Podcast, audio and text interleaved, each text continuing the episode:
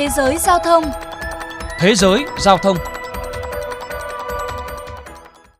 Quý vị và các bạn đang lắng nghe chuyên mục Thế giới giao thông phát trên kênh VOV Giao thông Đài Tiếng Nói Việt Nam. Thưa quý vị, ngành hàng không nước ta và cả thế giới đang rất nóng lòng muốn nối lại hoạt động sau những gián đoạn bởi đại dịch COVID-19. Rất nhiều biện pháp phòng chống và phát hiện nhanh virus được triển khai, trong đó phổ biến nhất là lắp đặt camera cảm biến nhiệt. Nhưng theo nhiều cơ quan quản lý và giới chuyên gia, biện pháp này chỉ là phương án chấn an tâm lý, không thể phụ thuộc vào nó. Đây cũng là nội dung mà chuyên mục ngày hôm nay đề cập. Mời quý vị cùng lắng nghe. Tại châu Âu, nơi dịch COVID-19 vừa càn quét khốc liệt và đang dần quay trở lại cuộc sống bình thường, gần như tất cả các sân bay nhộn nhịp như sân bay London Anh, Bruxelles Bỉ và Venezia Italy đều lắp thiết bị cảm biến nhiệt. Các sân bay này cảnh báo hành khách nếu bị phát hiện có nhiệt độ cao hơn mức bình thường sẽ không được phép vào nhà ga. Ở Mỹ, nơi đang bị ảnh hưởng nặng vì dịch Covid-19 nhưng vẫn dần mở cửa cho hàng không, cũng nghiên cứu lắp đặt các thiết bị cảm biến nhiệt mà không cần phải chạm tay đo trực tiếp để giảm thiểu nguy cơ lây nhiễm. Việc lắp đặt các thiết bị cảm biến nhiệt ở Mỹ do cơ quan an ninh vận tải nghiên cứu từ nhiều tháng, nhưng đến nay cơ quan này vẫn chưa hoàn toàn tin tưởng vào cảm biến nhiệt.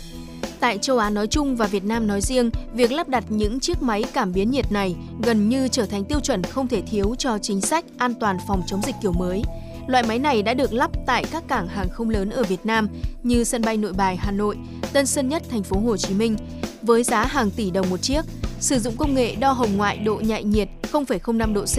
giải đo nhiệt âm 20 đến 50 độ C. Khi hành khách đi qua, máy sẽ bắt nhiệt độ và phát tín hiệu báo động đỏ nếu nhiệt độ cao hơn bình thường trên 38 độ, cho phép cơ quan chức năng nhanh chóng lọc hành khách có tình trạng sức khỏe bất thường và kiểm tra sâu hơn về sức khỏe để đảm bảo an toàn.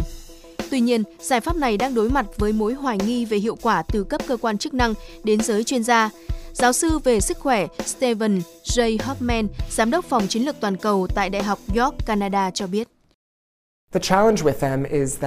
Không phải hành khách nào có nhiệt độ cơ thể cao là nhiễm loại virus gây nên dịch COVID-19. Cơ quan an toàn hàng không Liên minh châu Âu và Trung tâm Kiểm soát và Ngăn chặn Dịch bệnh châu Âu cũng kết luận máy đo cảm biến nhiệt có rất nhiều hạn chế trong phát hiện các ca nhiễm COVID-19. Ông Pasi Pentinen, chuyên gia về dịch bệnh tại Trung tâm Kiểm soát và Phòng ngừa Dịch bệnh châu Âu chia sẻ. Có rất nhiều trường hợp mắc COVID-19 vẫn lọt qua cửa an ninh và không bị máy đo thân nhiệt phát hiện vì họ vẫn đang trong thời gian ủ bệnh, chưa xuất hiện triệu chứng sốt, do đó biện pháp sử dụng máy đo thân nhiệt để kiểm soát không hiệu quả.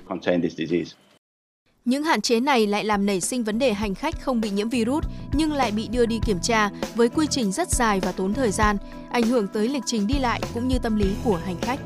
Thậm chí tại sân bay quốc tế Combator Ấn Độ, một vị khách trung niên từ Malaysia vì lo sợ bị đưa đi cách ly đã uống thuốc giảm đau hạ sốt có chứa paracetamol để hạ nhiệt độ cơ thể, che mắt máy đo thân nhiệt. Theo một nhân viên y tế cấp cao tại Bệnh viện Đại học Y Combator, có khách vì quá sợ hãi đã uống tới 2 viên paracetamol để hạ sốt cấp tốc. Hiệp hội Vận tải Hàng không Quốc tế rất cẩn trọng khi nhắc đến việc dùng máy đo thân nhiệt hành khách và chỉ coi đây là một phần trong cách tiếp cận nhiều lớp để đảm bảo an toàn khi tái khởi động ngành hàng không toàn cầu. Một số hạn chế mà Hiệp hội Vận tải Hàng không Quốc tế chỉ ra là phương pháp này chỉ đo nhiệt độ bề mặt da của hành khách và không đáng tin cậy bằng việc đo nhiệt độ lõi trực tiếp.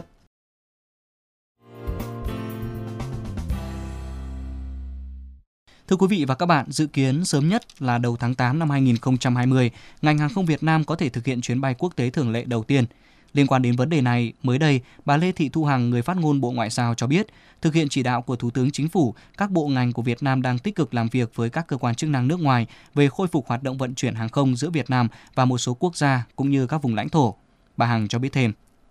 Theo đó, thì Bộ Ngoại giao đã thông báo tới một số cơ quan đại diện nước ngoài tại Việt Nam về việc dự kiến nối lại đường bay tới ờ, Seoul, Hàn Quốc, Tokyo, Nhật Bản, Đài Loan, Quảng Châu, Trung Quốc, Viên Chăn, Lào, Phnom Penh, Campuchia từ giữa tháng 7 năm 2020 trên cơ sở đảm bảo tuân thủ các biện pháp phòng dịch với các điều kiện cụ thể, không để lây lan dịch bệnh trong cộng đồng góp phần phục hồi phát triển kinh tế xã hội. Bộ Giao thông Vận tải thì đang trao đổi với các cơ quan chức năng của các nước nói trên để thống nhất các vấn đề kỹ thuật bay, tần suất và lộ trình cụ thể. Người phát ngôn Bộ Ngoại giao cũng nhấn mạnh, người nhập cảnh Việt Nam phải tuân thủ các điều kiện kiểm dịch y tế và thực hiện cách ly phù hợp theo quy định về phòng chống dịch.